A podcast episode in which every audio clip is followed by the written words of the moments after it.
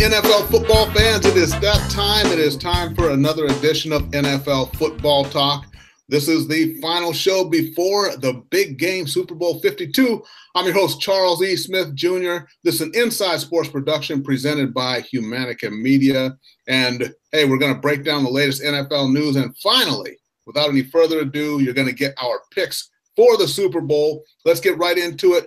As you know, I do not work alone here. I do enlist the help of only the very, very best.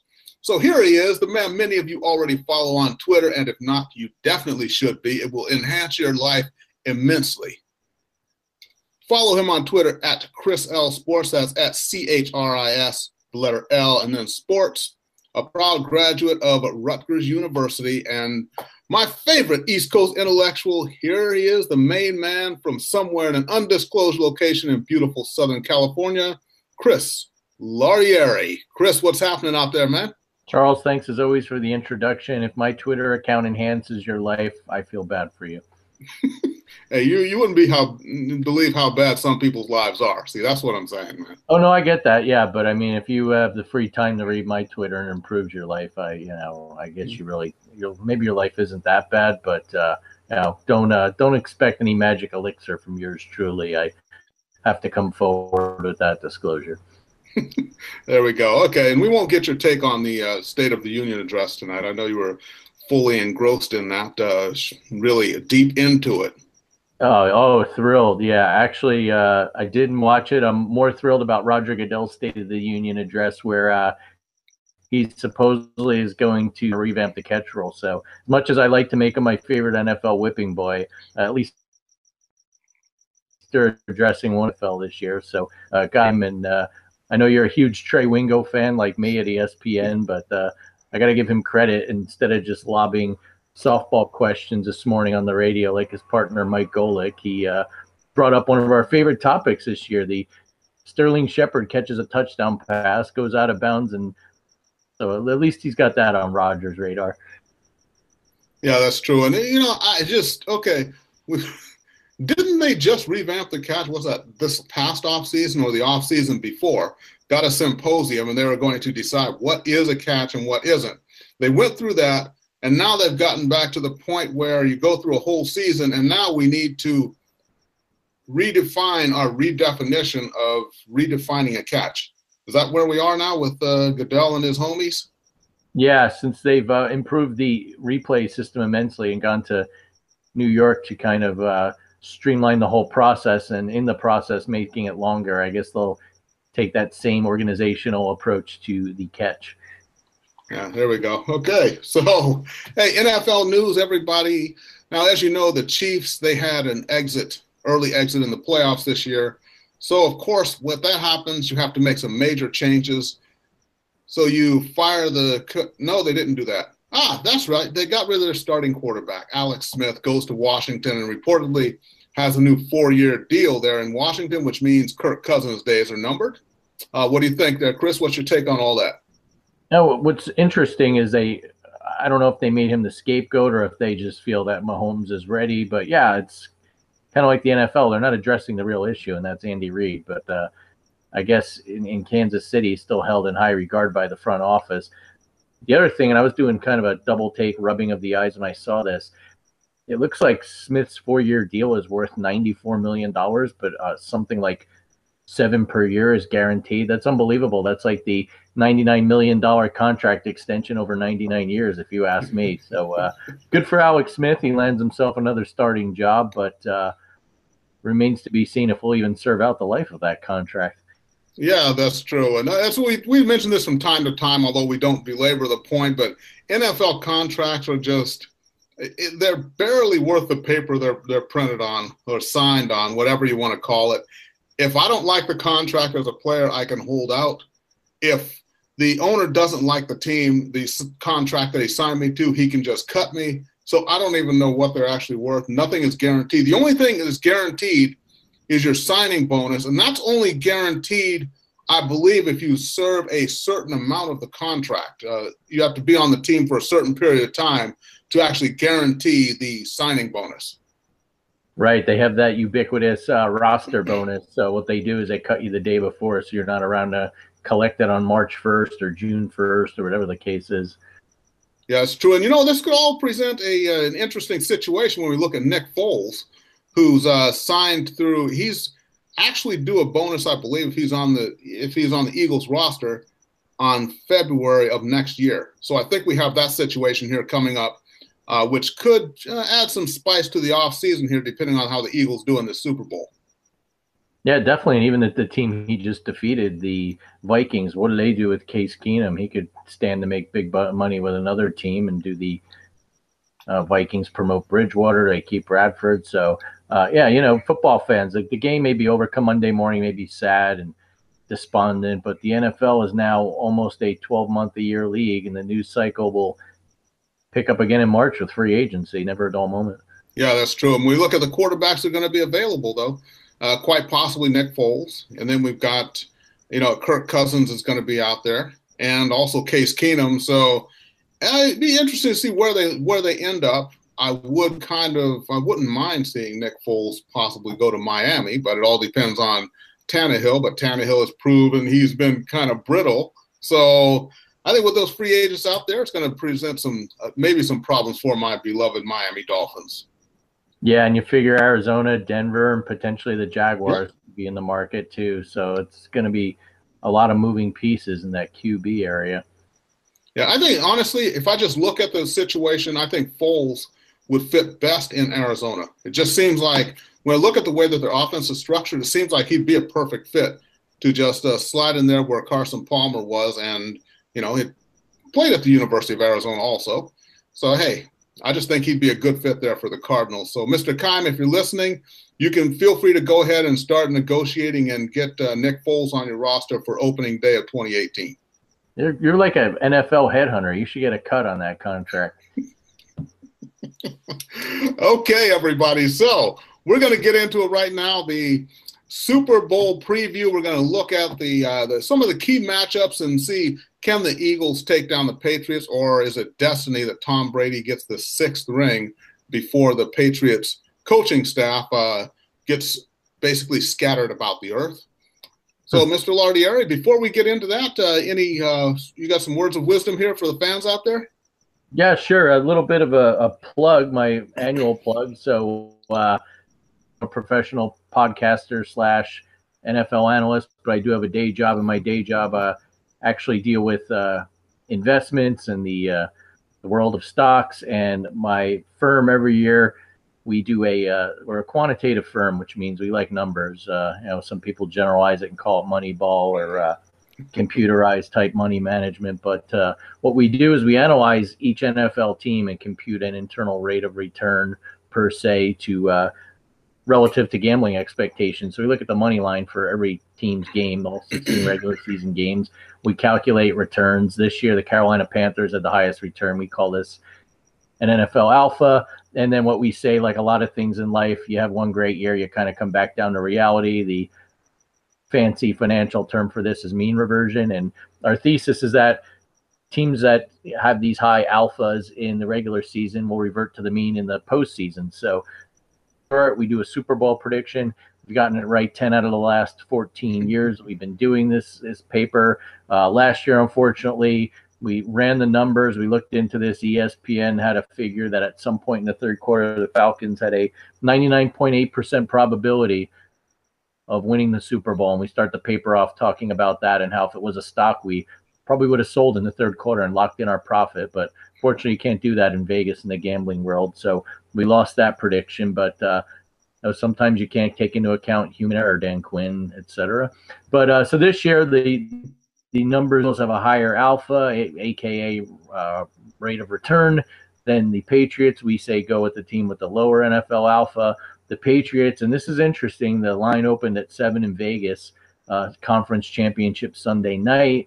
It has been bet all the way down to four points as of today. There are a couple books in Vegas that uh, only have the Patriots giving four. That's what we're going to lock it in as. We say the Patriots are the wise bet given mean reversion. Um, hopefully, we're right. We've got a 71% success rate just from a selfish and professional perspective. But uh, I do think the story here is that the professionals clearly think the Eagles were the, the better bet from a point spread perspective. So, uh, I think it makes it very interesting. And uh, a couple other tidbits we pointed out in the paper. Uh, your team, the Miami Dolphins, and mine, the Giants.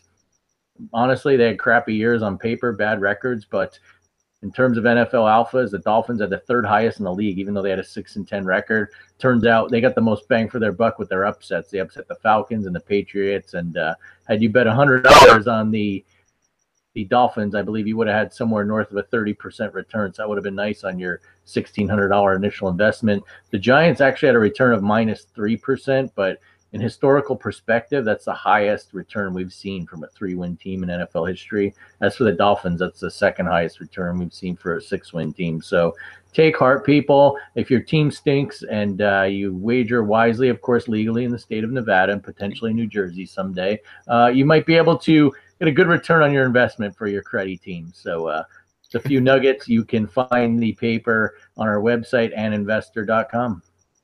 All right. There we go. So, uh, well, one thing is Roger Goodell, and you know, Adam Silver actually ta- started talking about this from the NBA, but Roger Goodell is now openly talking about uh, the NFL and gambling. And I think they kind of see that maybe this is a freight train that you can't stop anymore. And uh, it's coming around the horn. So go ahead and get things in place now to, as he said, he's going to protect the integrity of the game because we know about, you know, teams maybe being a 12 or excuse me maybe being a 12 point favorite being up by only 11 and kicking a field goal late in the game which uh, I, I, think happened in a game uh, i can't remember the teams uh, what team was involved. I'll have to ask bill belichick about that. But uh, you know interesting i think that this whole gambling train it's it's coming.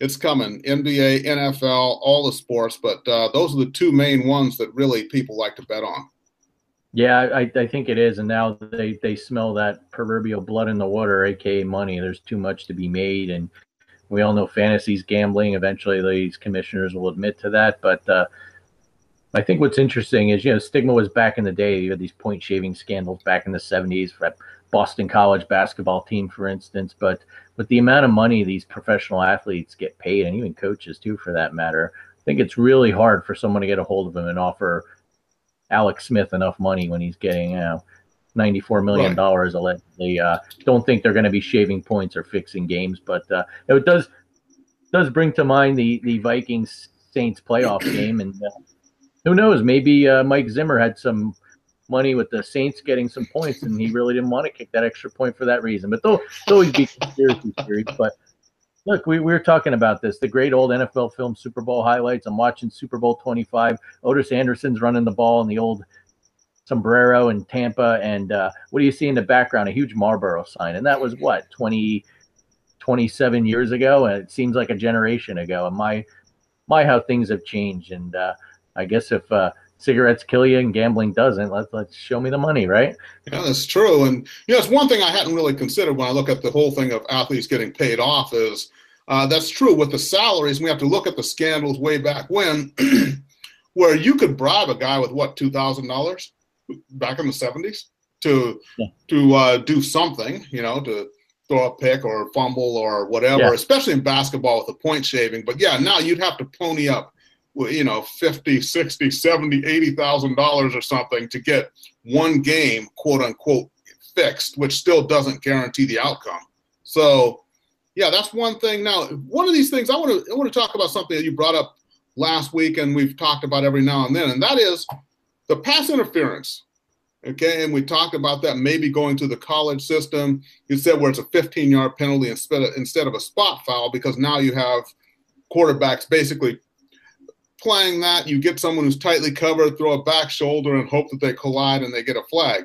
But here's the problem: is late in the game, I'm playing defense. It's a 15 yard penalty. What's to stop me from just tackling a guy deep down the field when I know it's going to be only 15 yards instead of 30 yards? Here you are backed up to your own 20. You're trying to run a two minute drill. So, do you think there needs to be some tweaks there? Yeah, I mean, it kind of reminds me. I was talking about this with my uh, brother-in-law Steven. Remember when the NBA had all these floppers, and you know, Vlade Divac being chief among them. Uh, the NBA managed to do away with that, and I think too we need to use this sort of pass interference flop where teams just throw the ball up hope for a 30, 40 yard penalty. You've got to do away with that. On the flip side, the other thing the NBA has done is the, the flagrant foul. And I think that's where it comes in there with the pass interference. If someone's wide open and, you know, he, uh, is desperate and tackles him or tries to trip him or whatever the case is, um, then that's going to be a spot of the foul type penalty. Okay. So I think there can be some gray area worked into the rule. However, given the NFL competition committee, I'm not so optimistic that'll happen. But I think at least here in our little football world, common sense would prevail. Yeah, I think so. Uh, leave it to the discretion of the officials, which is frightening. Especially remember, Bill Leavy is still out there, isn't he? yeah, he didn't. He didn't abruptly.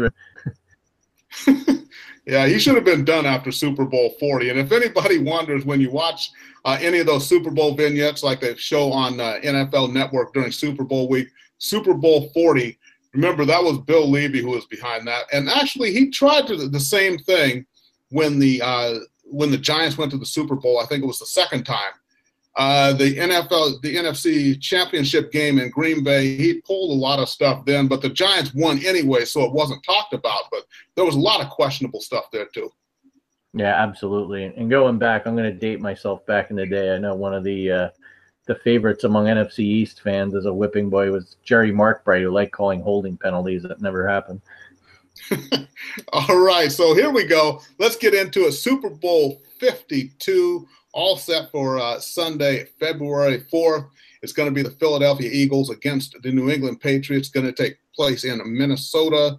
So, as we said, uh, Patriots are a four point favorite at this point. So it looks like everybody is kind of leaning towards the Eagles. Let's break down a couple of things here. And remember, we're going to pick just the winner, not picking against the point spread, just the outright winner here. But it comes down to matchups. They always talk about that you know, styles make fights. So it's really about the matchup. You know, the front seven against the offensive line, the wide receiver against the defensive backs. Uh, different quarterbacks. You remember, Nick Foles is, ha- actually has the highest quarterback rating of any quarterback in the postseason right now. But of course, Brady, all the experience, all the rings, all the glory, and uh, you know he isn't. he even has a really hot wife. But you know a lot of them do. So that's neither here nor there. But anyway, I think one of the keys here we've got to look at the front seven of Philadelphia getting pressure on Brady to make him uncomfortable. And then we got to look at the run game of Philly, giving uh, keeping the New England defense honest to kind of uh, give them to, a chance to take some shots down the field with Alshon Jeffery.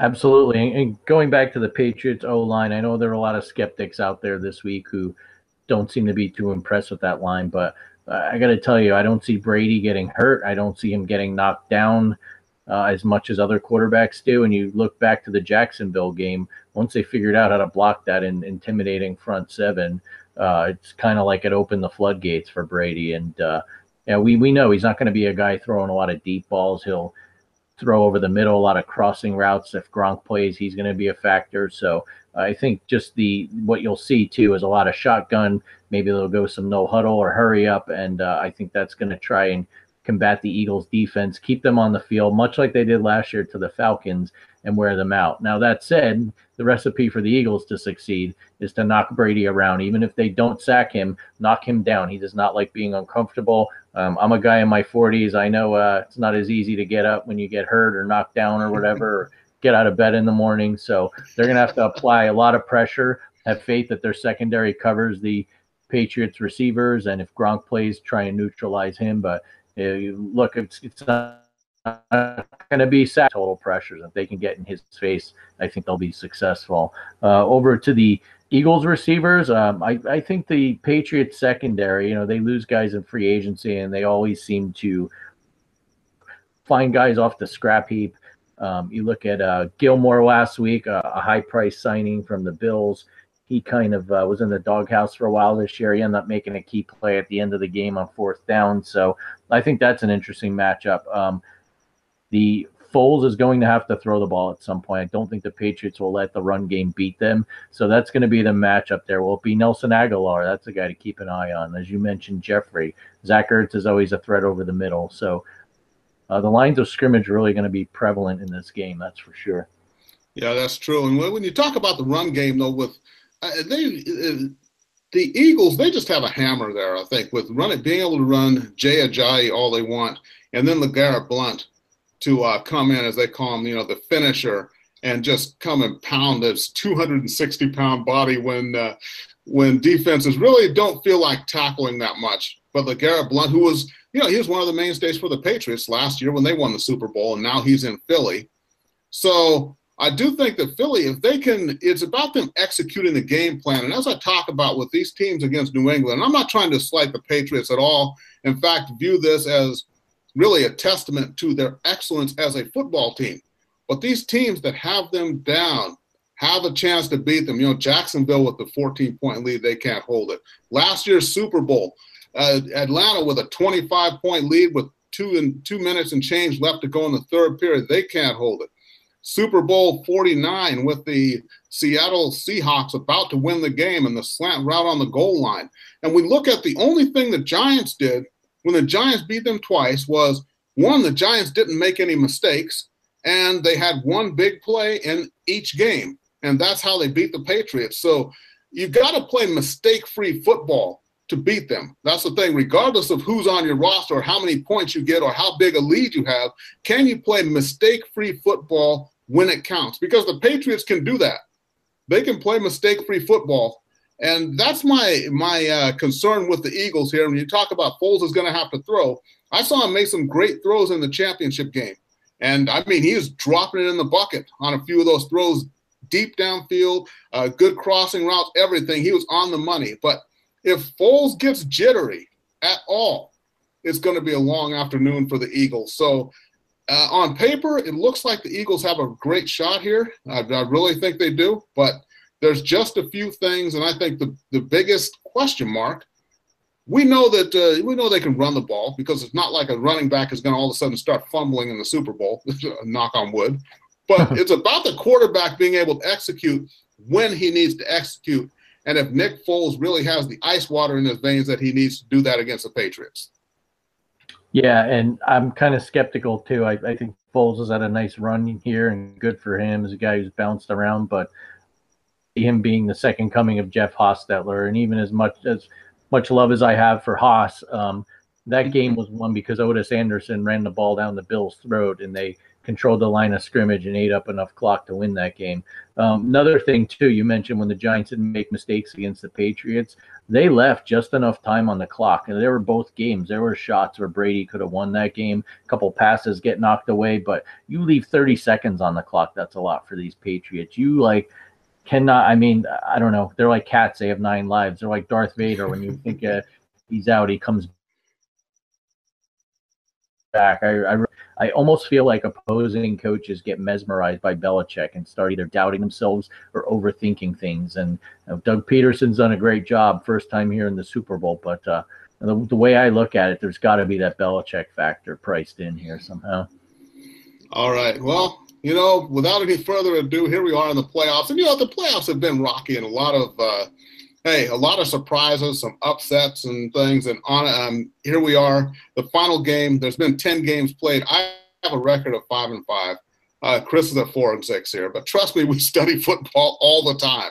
But these things happen. So here we go, Chris. Who are you picking? Uh, Patriots or Eagles? The, the, Who you got? The Super Bowl that is a moral dilemma for every New York Giants and potentially New York Jets fan out there. Uh, don't like either team. Um, nothing personal. Just from a football fan. Now that I'm a take that hat off, I'm going to be a football analyst here. Uh, at the end of the day, I do think the Eagles can give the Patriots a game.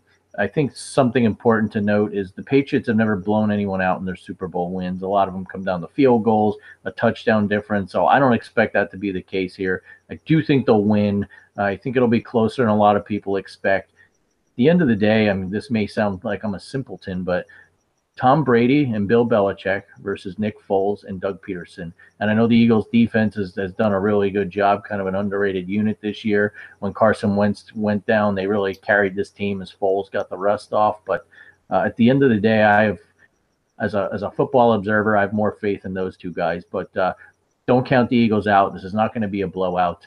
Um, if anything, I think the Eagles could easily win this game. If the Patriots do make a mistake, or like the Eagles did against the Vikings, they get a turnover and take it back to the house. Uh, they could just as easily win this game. But gonna go with the chalk and take the Pats.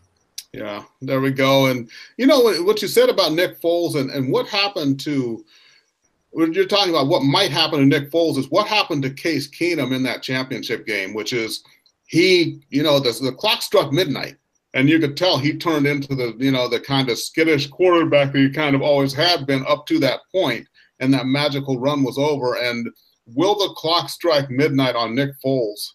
So the the Eagles have the stuff to to beat the Patriots. The Jacksonville could have beaten them and didn't.